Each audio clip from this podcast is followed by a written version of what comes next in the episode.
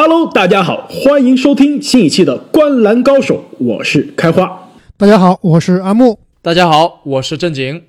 那么前几天的节目呢，我们关注了很多交易市场、签约市场，包括选秀大会的内容。那本期节目呢，我们决定重返我们的这个孤芳自赏的系列，是吧？这个来盘点一下，继续盘点系列，没错，继续盘点一下各个位置下赛季的十大球员。那其实呢，这个离新赛季开始啊，常规赛开打就不到一个月的时间了。这个在接下来的不到一个月的时间内啊，我们给大家还是准备了非常多的、非常精彩的内容。所以啊，大家如果是第一次听我们节目的话，一定要记得订阅我们的频道，因为我们最近发现我们的这个每一期的播放的量远大于我们订阅的这个听众的量，那就说明很多朋友啊，很多球迷朋友是听了我们的节目，但是都没有订阅啊。所以这个在这里，我们拜托大家一定要记得订阅我们的节目。如果你喜欢我们的节目的话，也千万不要忘记跟身边的球迷朋友们分享。那么我们之前小前锋的盘点的那期节目呢，我们发现啊，最后小前锋的前几名都是牢牢的被老将这个把持着这个宝座，是吧？但是今天的这个大前锋，我们发现更多是年轻球员的舞台。没错，今天我们这个评选十大大前锋的这个标准也和之前一样，就是仅仅看这名球员在下赛季的发挥，不考虑这名球员的年龄、过去的成就以及他所拿到合同。而且啊，虽然我们这个榜单上很多年轻人很多啊，但是我们关注的只是下个赛季的发挥，而不是未来三年、五年更长久的他职业生涯的发展。那接下来就让我们来看一下哪些球员得到了我们的提名，进入了前十五，但是呢，最终没有进入下赛季前十大前锋的大门。那排名第十五的这个球员啊，我首先就觉得你们俩给他的投票就投的太低了。我可是把他放在第九名的，居然一个人给他投了这个第十五名，另外一个人给他投了这个都没有把他得到提名啊，这个真的是有点说不过去啊。那就是下赛季来到波特兰开拓者队的罗伯特·科温顿。啊，我来说一下为什么我把他排到第十六名啊，主要是因为当时我们做这个十大小前锋排名的时候啊，当时这个科温顿的这个交易啊还没有完成，因为科温顿在火箭其实打的是大前锋的位置，所以我们也默认的把这个科温顿啊排到大前锋来。但是要知道，这个科温顿下赛季来到开拓者之后啊，他很可能是作为一个首发小前锋的这个位置。我们现在又来排这个十大大前，所以我在这里是觉得科温顿下赛季打大前只能说是一个客串大前。但是我觉得，无论他下赛季打三号位还是四号位啊，他依然是全联盟最全能的三四号位摇摆的防守者，而且呢，抢断也好，盖帽也好，并且呢，他的抢断、盖帽以及三分球啊，都在他的位置上的效率属于非常高的那一档，也会帮助啊下赛季希望可以在季后赛中走得更远的开拓者队在防守上提升一个新的档次。那么排名第十四的大前锋。就是来自克利夫兰骑士队的凯文勒夫。其实，如果论资历、论地位、论职业生涯成就，他肯定现在不止排到第十四这个水平啊。但是，说实话，考虑到他现在这个状态，以及对于球队的这个在球场上的贡献啊，真的也差不多十四这个水平。我看也是我们排名的这个投票的非常。呃，一致的这样一个位置，而且其实说实话，他的数据跟前面更年轻的球员比啊，也不见得好到哪里去了。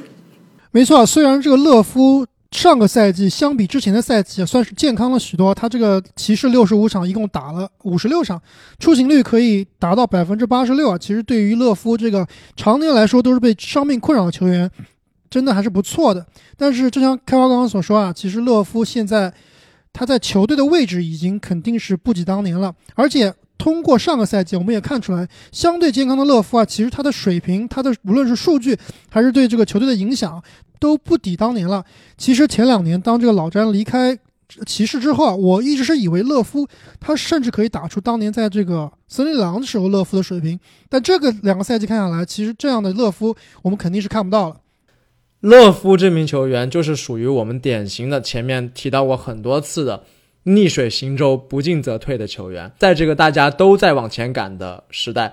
他好像已经被这个时代所抛下了。而且我在做大前锋这一个系列的准备的时候啊，我有一个很深的感触，就是大前锋的这个位置，是我认为所有的五个位置里面，防守的重要性是最重要的，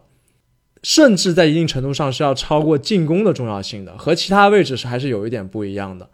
而且这个位置的人往往是要求攻防兼备，因为它是串联内外线的一个非常关键的轴。这点我非常同意啊。那接下来这个球员呢，上赛季也可以说是在攻防两端啊都有非常高效的发挥，那也为他在休赛期赢得了新的大合同，那就是来自亚特兰大老鹰队的加利纳利。那其实刚刚说到这个科科温顿下赛季可能会换位置，可是加利下赛季的位置可能也会换。这个来到这个老鹰队下赛季，他打大前还是打小前，可能也是不一定吧。没错，其实我这里把加里纳利排到第十四名啊，主要就是因为他换了这个新的球队，来到这支处于重建的这个老鹰队啊，它的作用到底是什么？其实我们现在谁也不知道。他到底是打三还是打四？打主力还是打替补？每场打多少时间？球队对于他的使用率到底是怎么样的？我现在是一点头绪都没有。没错，上期节目在新秀盘点里面，我们还说了老鹰队下个赛季的内线其实是非常拥堵的，又来了一个大个子，我们也很难知道下个赛季老鹰内线的排兵布阵。没错，而且上赛季加利之所以能打出。这么高效，可以说是职业生涯最高效、最健康的年份之一啊！我觉得很大程度上也是来自于身边有 CP 这样一个组织者的这个红利。要知道啊，之前 CP 身边的大前锋，无论是在黄蜂的大卫韦斯特，还是在快船的布雷克格里芬，都打出了职业生涯最好、进攻最舒服、效率最高的那几年。那下赛季在吹杨身边的这个加利，能不能延续上赛季的发挥啊？其实真的是非常大的一个疑问。那排名第十二的下赛季的大前锋就是来自灰熊队的小杰伦·杰克逊。其实虽然我看我们三个人都他把他排的非常相对比较的高啊，但是其实我现在心里还是比较虚的，因为我们知道他在这个气泡中打了三场就受伤了。其实现在他膝盖受伤的归期未定，下赛季什么时候能出场啊？现在还是打了一个问号的。上个赛季，J J J 可以以四成左右的命中率。投入场均二点五个以上的三分啊，这个水平是和加里纳利以及塔图姆一档的，属于大前锋的第一档。那么我觉得，如果下个赛季他想要更进一步的话，第一个除了开花所说的健康问题，那第二个就是要加强他的防守，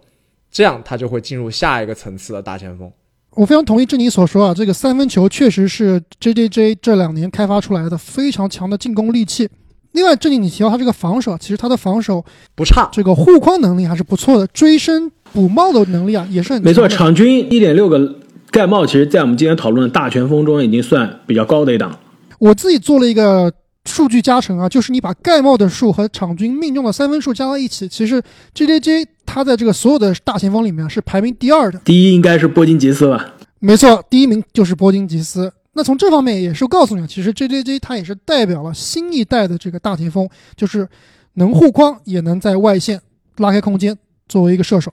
而且他在气泡前三场受伤之前，这三场打出来的数据啊，根本就不像说是一个普通的射手啊。这场均二十五分，其实已经扛起了灰熊的进攻的非常重要的这样一个角色。其实说实话，如果 J J J 不是在气泡中受伤，灰熊说不定就进了这个今年的季后赛了，就用不着。需要打这个外卡的淘汰赛，跟开拓者打这生死战，最终遗憾的输掉啊！没错，如果 J A J 他能伤愈复出，而且延续他在这个气泡赛的优异表现，我觉得我们把他的排在第十二名啊，都是排低了。那么聊完了第十二名的 J J J 呢，这第十一名的球员，我觉得可能就是我们在今天讨论的这个没进前十的球员中啊，这个争议应该是最大的。这个球员，你们俩已分别给他这个排到第八和第九，我是都没有把他排到第前十六啊。我觉得他这连前十六可能都达达不到啊。那就是来自活塞队的布雷克格里芬。上个赛季的格里芬只打了十八场，高阶数据基本上是在今天的所有的大前中独一档，基本上每一项都是倒数第一，命中率基本上也是每一项都是倒数第一，而且技术的数据啊，这个统计数据也非常的糟糕，可以说是达到了职业生涯的低谷啊。那下赛季你们有如何的信心能让格里芬从这样的这个低谷中走出来？而且是要有比上赛季质的飞跃才有可能进入前十啊！上个赛季很显然基本上是没有参考价值的，我自己这里把它放入了前十的讨论当中啊。第一个是基于格里芬在在之前的一个赛季非常好的进行了转型。我们之前的节目也提到过，格里芬算是整个职业生涯转型最夸张，而且算是最成功的球员之一。那么第二个原因呢，就是对他这个伤病的恢复啊，有一个美好的期望。只要格里芬能出场五十场以上，我觉得他还是值得这个排名的。没错，我觉得格里芬毫无疑问是联盟现在最大的大彩票，打得好。说不定就能回到两年前啊联盟最佳阵容的水平。打得差，很有可能这个赛季打个十场二十场就宣布报销。这个我同意你们俩的这个观点啊，但是正经提到了格里芬的健康，如果健康的话，但是这个如果是全联盟最大的如果。你们说我天天黑欧文的健康问题，但是啊，我要告诉你啊，欧文过去五年一共打了二百七十二场。格里芬过去五年一共打了二百四十七场，比欧文还少了将近三十场。那欧文这个以经常受伤著称的球员，在格里芬面前都是钢铁侠了。这个格里芬下赛季能不能保持健康，我觉得真的是非常的困难。而且这个活塞，其实在我们录这期节目之前不久啊，活塞刚刚花了六呃三年六千万签了格兰特，又在选秀大会十六号签选了斯图尔特。也是可以打四、可以打五的球员，然后阵容呢还有前一年选的这个敦布亚，也是一个可以打四号位的球员。阵容上有三个可以打四号位的球员，而且可能更符合球队时间线的球员。那这个格里芬如何下赛季能保证有稳定的首发时间的大前锋资格呢？那我们聊完了这个得到提名进入前十五的球员呢，还有三个球员是得到我们的这个投票，但是呢。啊，没有进入前十五，那分别是刚刚提到的这个刚刚去了活塞的格兰特，还有呢就是公牛队的马尔卡宁，以及纽约尼克斯的兰德。那下面我们言归正传，来看一下哪一个球员是下赛季 NBA 排名第十的大前锋，那就是来自费城七六人队的托比哈里斯。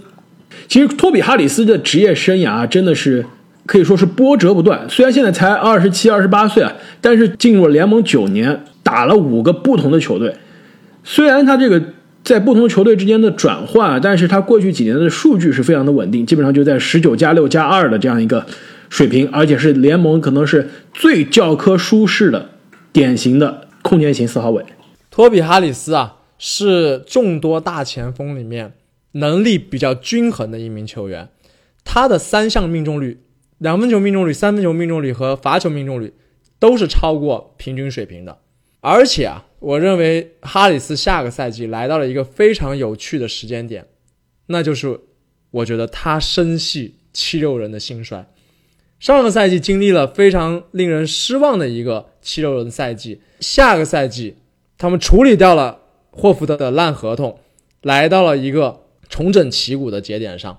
那么哈里斯现在被我们排到第十这个位置。如果他下个赛季能打出大前锋前十或者是更高的一个水平，那我认为七六人是相当有戏的。如果哈里斯被我们看高了，没有打出前十的水平，那我觉得其实七六人啊很难办。那么包括双地融合的问题啊，可能会进一步的暴露。这一点我非常同意，而且下赛季对哈里斯比较利好的一点呢，就是上赛季啊，让七六人空间非常捉鸡的霍福德终于是不在了。上赛季恩比德、霍福德、哈里斯同时在场的时候，哈里斯不得不打自己并不是特别熟悉的三号位，而且这三个人同时在场呢，打了一共五百五十二分钟。哈里斯在这五百五十二分钟的每三十六分钟的数据是十五加五，命中率百分之四十二点九。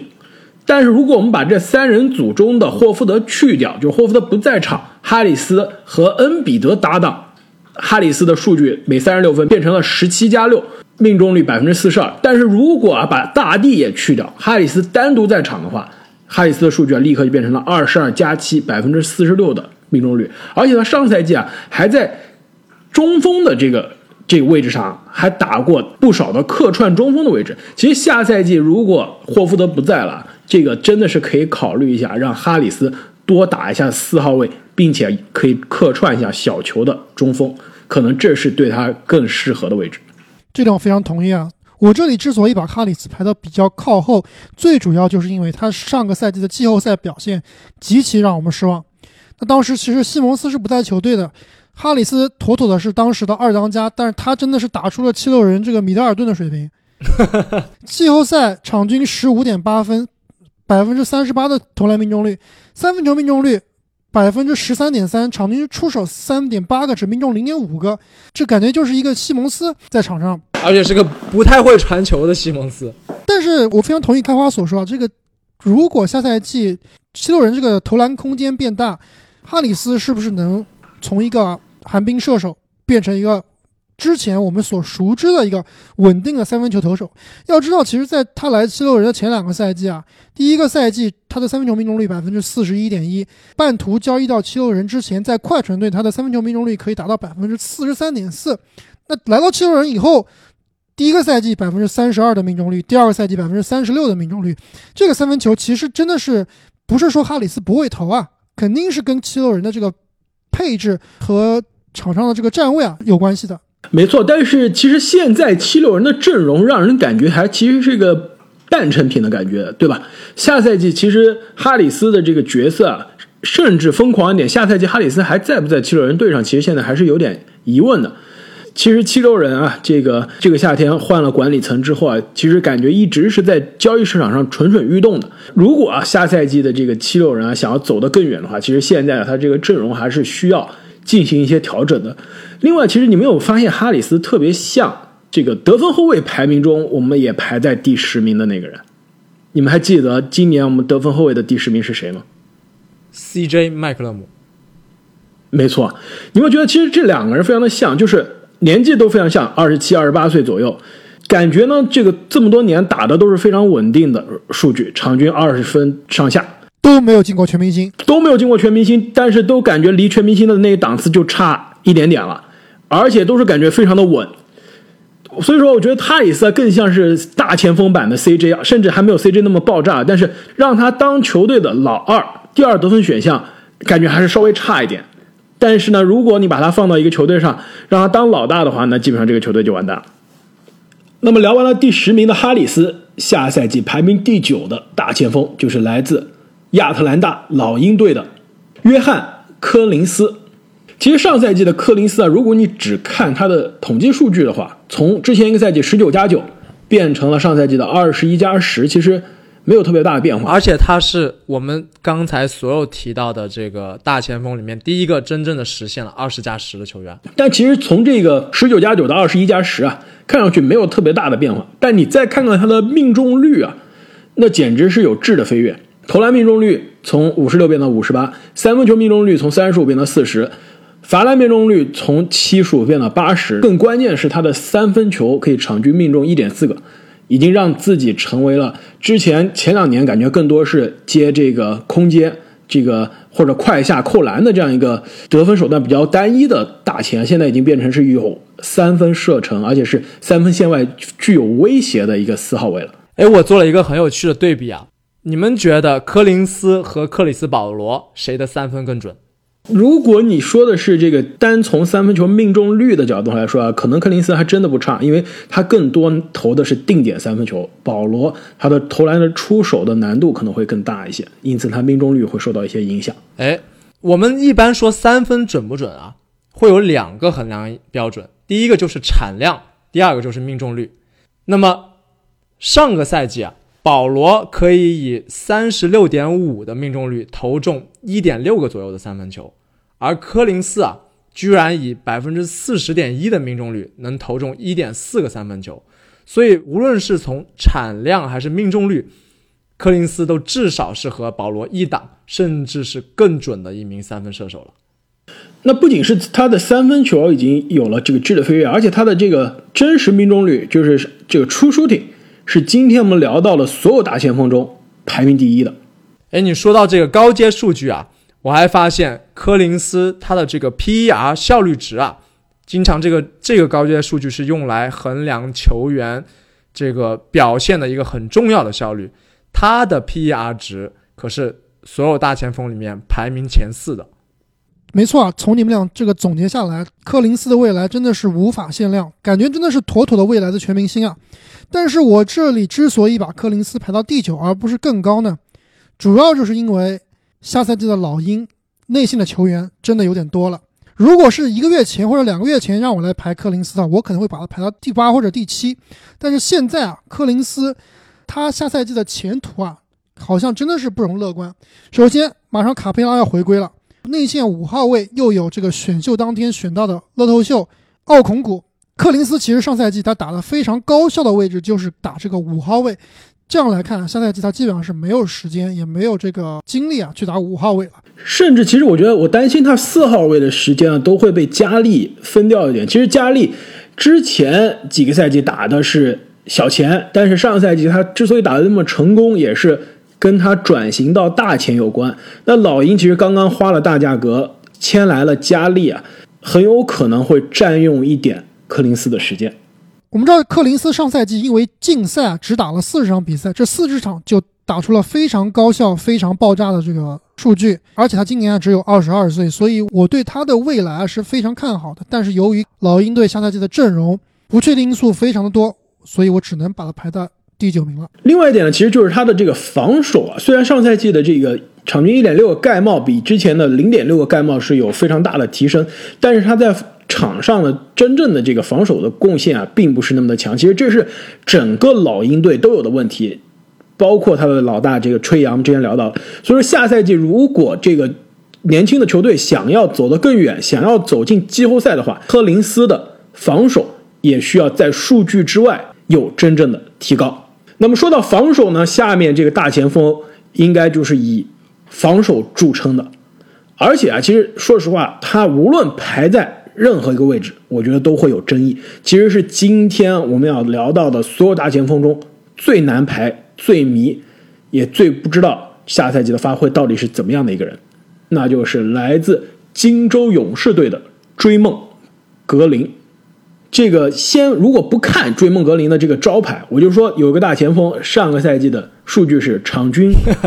八分、六点二个篮板、六点二个助攻、一点四个抢断、零点八个盖帽，投篮命中率只有百分之三十九，三分球命中率只有百分之二十八，罚篮命中率不超过百分之八十。你会把他放在大前锋的第八名吗？任何人都不会把他放第八名的。我觉得我们之所以。在追梦也可以说是打出职业生涯除了这个前两年之外啊最低谷的一年之后，还愿意把它放到前八。我看我们分别是第七、第十和第六啊，还是比较看好的。我觉得更多的是看的他这块招牌，以及他在场上数据体现不出来的这个无形资产。其实我在查追梦资料的时候啊，发现有一点是非常奇怪。你们相信他上个赛季打了四十三场比赛吗？我感觉他上个赛季。一直都是在养伤，或者是那种打打停停的状态。特别是在库里受伤了之后啊，我觉得他感觉是心里也受了伤，就在场上完全也是有点不是特别出力的感觉。对，就感觉存在感是非常非常弱的。这就是为什么在今天录这个节目的时候，我心里更虚了。本来我觉得他下赛季要叫做东山再起了，因为勇士从鱼篮球队变成了争冠行列的，又回到争冠行列的球队。但是现在克雷受伤了。下个赛季勇士到底整个球队的状态是怎么样？其实也影响到追梦的这个状态。其实他是特别一个受环境、受队友、受周边的这个氛围、情绪所影响的一个球员。如果是在一个冠军级别的球队，在总冠军舞台上，他就能表现出一个冠军的姿态。但是在一个重建的球队上，就像你所说啊，上个赛季我们看到的是另外一个追梦。其实刚刚开花说这格林非常有争议，然后下个赛季。的状态肯定也会非常迷，我真的是深有感触啊！因为如果我们去看 Excel 看这个球员，这个就会觉得这个人怎么在这个王朝勇士中担任一个中轴的，觉得他根本没有这个能力。如果有一个球员他能把常规赛和季后赛都打好，当然是最好的。但是有的人呢，可能喜欢把精力更多的放在常规赛，但有的人呢，比如说像追梦。他就更喜欢把他有限的精力啊放在季后赛。这也是为什么看到他上个赛季糟糕的表现之后啊，我仍然愿意把他放在这个位置的原因。当你真正去看了追梦格林的比赛啊，你会觉得这个人的篮球智商啊，真的非常非常的高。我不知道你们有没有看过有个视频啊，他讲的其实是老詹的这个篮球智商啊。有一场比赛，骑士打勇士，那么连续的两个回合，第一个回合呢是欧文持球发起进攻，打了一个战术，但是这个战术被勇士给破解了。库里从中断下了欧文的传球，那么第二个回合啊，紧接着变成了老詹持球，勇士的防守阵型是完全没有改变的，采取了同样一套战术，但是老詹啊就记下了刚刚勇士的防守战术，从而打了勇士一个空当，但是整个勇士队其实只有一个人发现了老詹的改变，去补防了那个空当的位置，那就是追梦格林。当然很可惜啊，这个主动权掌握在老詹的手里，最后还是让骑士队打进了。就从这个视频，我不仅仅发现老詹是篮球智商最高那一档，啊发现格林啊，尤其是在防守端和老詹是一档的。这一点我觉得非常有趣啊，而且尤其是在总决赛的舞台，其实追梦啊，职业生涯以来从来不手软。最著名的2016年总决赛的第七场和骑士的七场大战。那场比赛，大家记得的可能是老詹的追身大帽，记得的是欧文的最后三分绝杀，甚至可能记得的是库里在第四节最后的背传失误。但是那场全场得分最高的人是追梦，你们相信吗？三十二分，全场篮板最多的是追梦，十五个篮板，并且九个助攻也是全场第二名。而且他的得分啊，比球队另外两个这个超巨库里的十七分。和汤普森的十四分多了将近是一倍，所以说第七场七十三胜的勇士离封神只差一分钟的那场比赛，真正在全场跟骑士队的两个巨头 三三巨头，对不起勒夫啊，三巨头周旋呢是追梦一个人。其实那场比赛如果欧文的那个三分不进，或者说最后的库里的绝杀进了，进入加时最后勇士赢了。那个系列赛最后总决赛 MVP 啊，如果让我投，我可能会投给追梦啊。真正在球队生死时刻面对最强的对手的时候，只有追梦是最硬的存在。而且这不是他唯一的在生死战的这样发挥。上上个赛季打猛龙第六场，面对即将被淘汰的风险，面对克雷打了一半就受伤的这个情况，追梦也是十一分、十九个篮板、十三个助攻。这个虽然勇士最后倒下了，但是让这支勇士啊输的。并不难看，这也是另一个追梦身上的闪光点，那就是这个领袖职责。而且下个赛季啊，我认为他需要更多的承担起这个职责，包括用这种领袖气质去影响队里面拿着保温杯的年轻人。但是呢，虽然夸了那么多追梦啊，但是他过去这几年进攻端的退步啊，其实是还是需要引起大家担忧的。并不是说他上一个赛季一下子突然断崖式下跌了，其实过去五年每年他的进攻效率都是在稳步下降的。他的进攻的赢球贡献值从七十三胜那个赛季的六，这六的这个进攻赢球贡献值放到今年啊，基本上就跟字母是同一个水平的。然后在 KD 到来的那几个赛季，他下降了差不多两点五，这在首发的球员中，在全明星球员中也算是可以接受。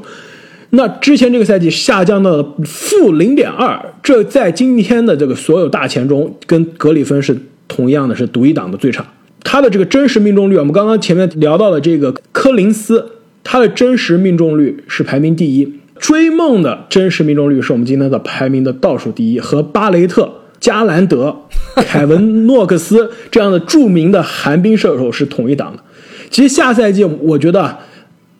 这个防守。追梦肯定是会更更上心了，但是命中率能不能回归，这个让我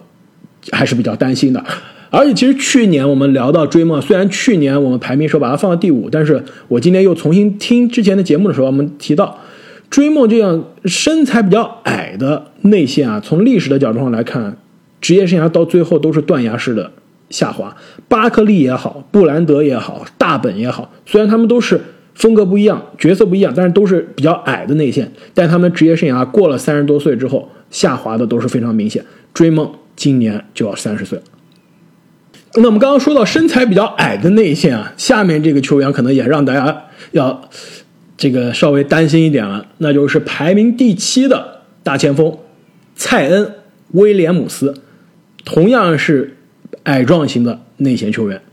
而且同样是非常的有争议。我觉得把他放在哪个位置上来说啊，大家都会有不同的意见。这胖虎矮是矮啊，但这个身体素质是真的爆炸。你比起我们刚刚谈完的这个最新一届选秀啊，我们说这个里面什么爱德华兹身体爆炸，什么托平身体爆炸，你跟蔡恩比起来，跟胖虎比起来，那真的就是 TNT 跟原子弹的区别。但是不得不说啊，胖虎是所有的这些大前锋里面我最担心他身体的人。每一次看他扣完篮之后落地，我心里面都要咯噔的一下。但是他又是。这个前景，这个天花板最高的人之一，因为前面我们谈到了这些大前锋啊，包括追梦也好啊，这个哈里斯啊、柯林斯啊都好，我感觉他们啊还是没有办法以一己之力去改变战局的人。但是我觉得蔡恩不一样，他是有能力利用自己的天赋去改变战局的。如果他下个赛季能保持健康的话，我真的还是非常看好这名球员。那我可能是我们三个人里面把胖虎排到最高的，我把他排到了大前锋的第五名啊。其实正像正经刚刚所说啊，胖虎的天赋真的是无人能及，绝对是历史级别的天赋。那通过这一个赛季，虽然是一个不健康的赛季啊，但是胖虎在这个有限的时间里面啊，就让大家看到了，其实当年我们对他最担心的，觉得他在大学里面是靠身体虐这个大学生。来到 NBA 有可能会碰到这个撞不动的墙啊，但是事实上就是他来到 NBA 以后也是谁都防不住，就基本上联盟的所有的四号位防他基本上都不用想。没错，他上赛季虽然只打了二十四场比赛，但是他每三十六分钟的数据啊可以拿到二十九加八，这效率真的是非常惊人。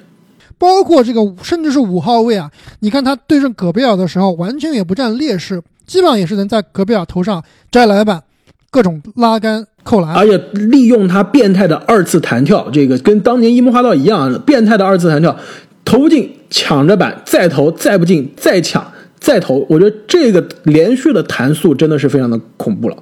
我知道你们肯定会说啊，这个胖虎虽然进攻爆炸，但是他的防守呢，确实也是一个大漏洞。特别是在气泡赛里面啊，我们看到这个刚伤愈归队不久的胖虎，在气泡赛里面基本上就是一个防守黑洞。但是我是坚信啊，如果胖虎能够保持健康的话，而且加上下赛季有新的教练大范甘迪能够好好对他以及对鹈鹕整套进攻系统和防守有所调教的话，我觉得胖虎的防守啊，绝对不是我们之前看到的水平。要知道，他其实在杜克的时候，他的防守是绝对不差的，而且他的进攻的时候，你的球商也很高，就处理球也是相对的比较合理，跟我们上个赛季很多时候看到的胖虎啊，这个进攻乱打，防守稀烂。是不一样的，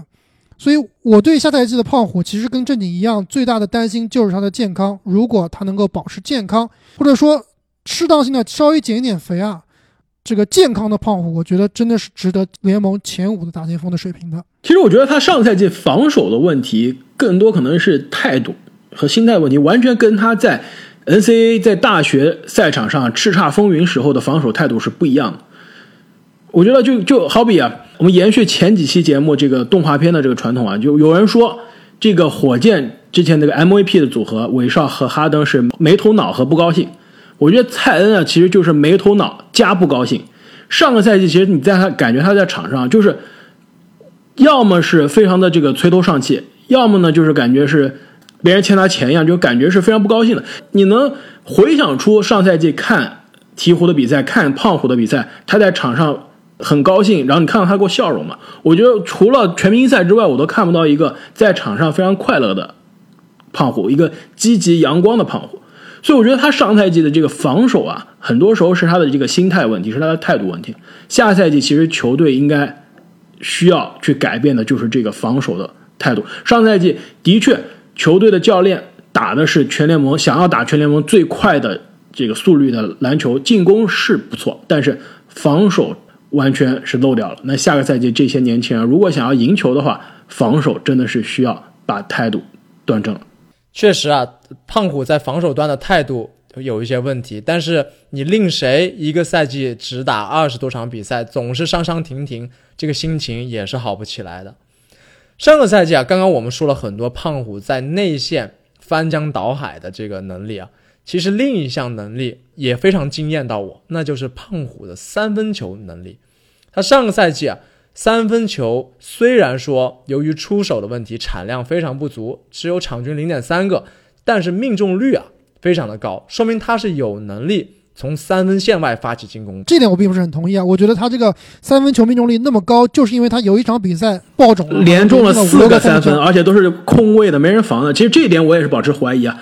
胖虎能不能投三分？我觉得能投，是不是百分之四十三命中率的三分射手？这肯定不是，绝对不可能。对，没错，样本有点小。没错，这个命中率肯定是不能当真的。但是我们也不要求胖虎成为一个常规三分射手，只需要他在三分线外有这个威慑力就可以了。我下赛季给鹈鹕设计了一个战术啊，那就是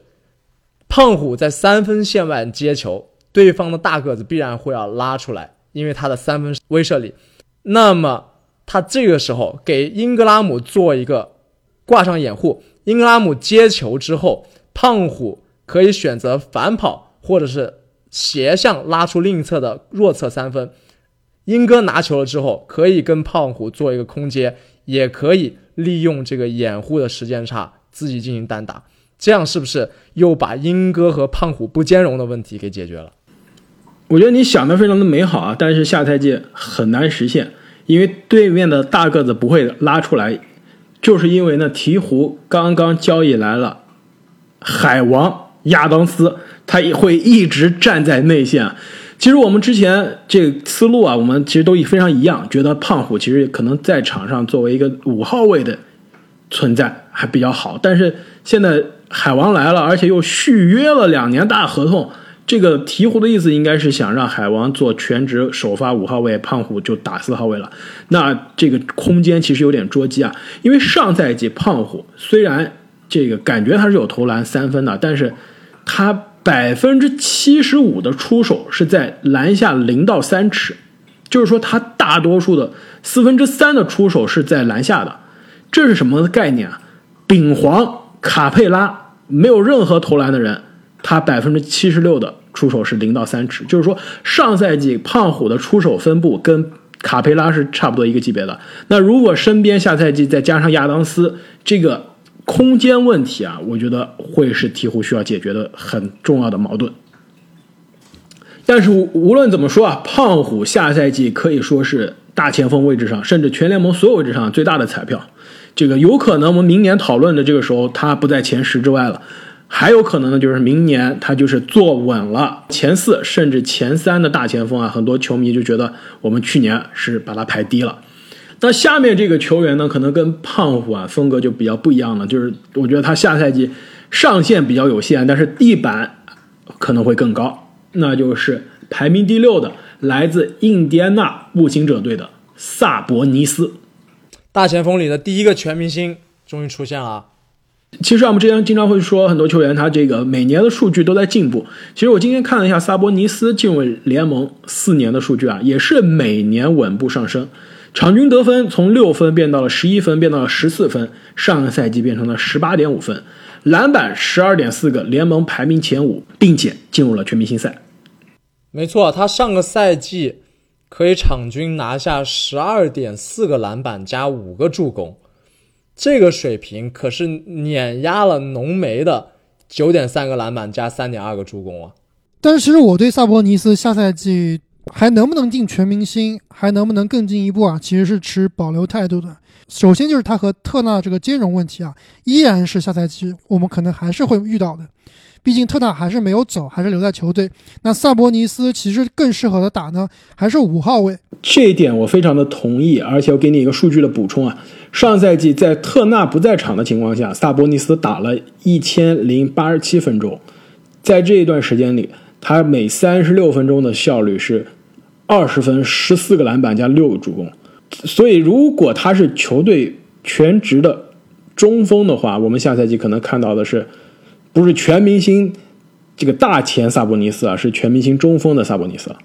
但是话又说回来了，在防守端，他作为一个五号位来说啊，身材其实并不占优势，护框很差，基本上没有护框的水平，就场均盖帽可能都不到零点五个，对吧？对，只比我多零点五个。而且他其实问题很大的一点就是他防守的时候特别容易犯规，特别是遇到对方强硬的中锋的时候啊，很容易就会造成犯规麻烦。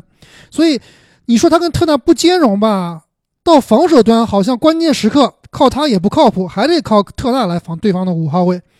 所以我对萨博尼斯这名球员啊，其实我觉得他的上限真的是有限的。我感觉他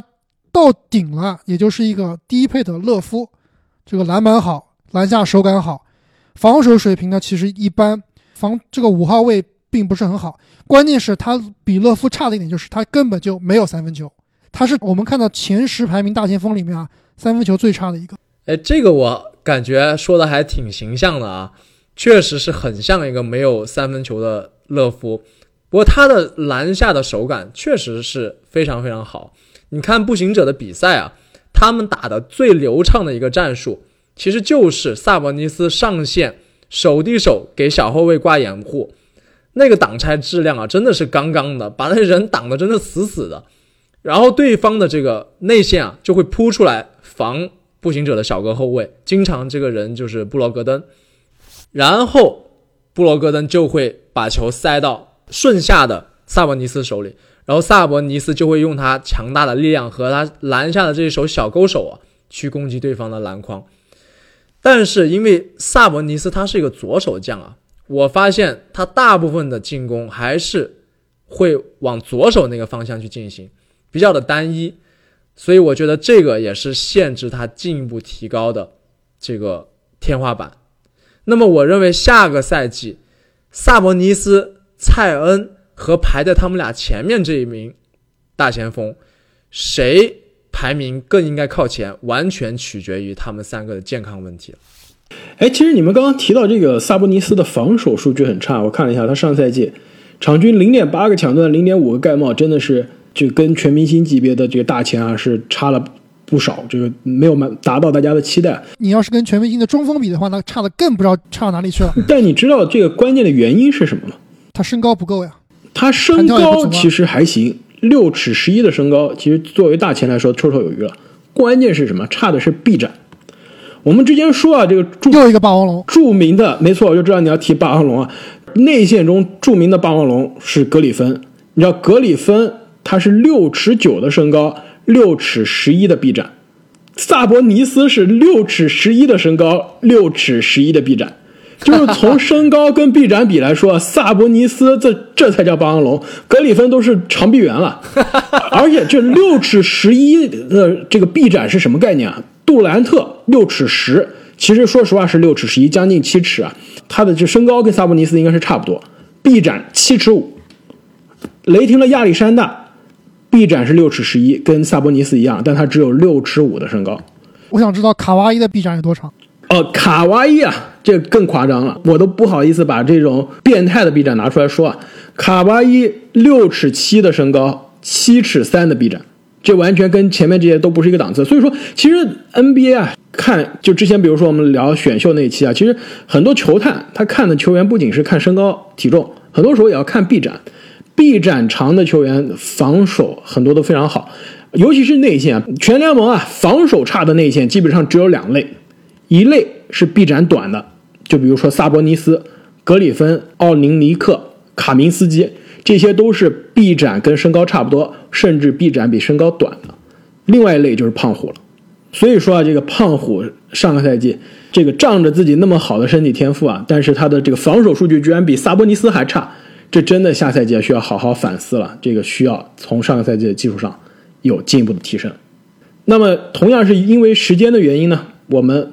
本期节目依然会分为上下期来播出。如果球迷朋友们你们想知道下赛季 NBA 排名前五的大前锋到底是哪五个球员呢？就请不要忘记关注我们下半期的节目。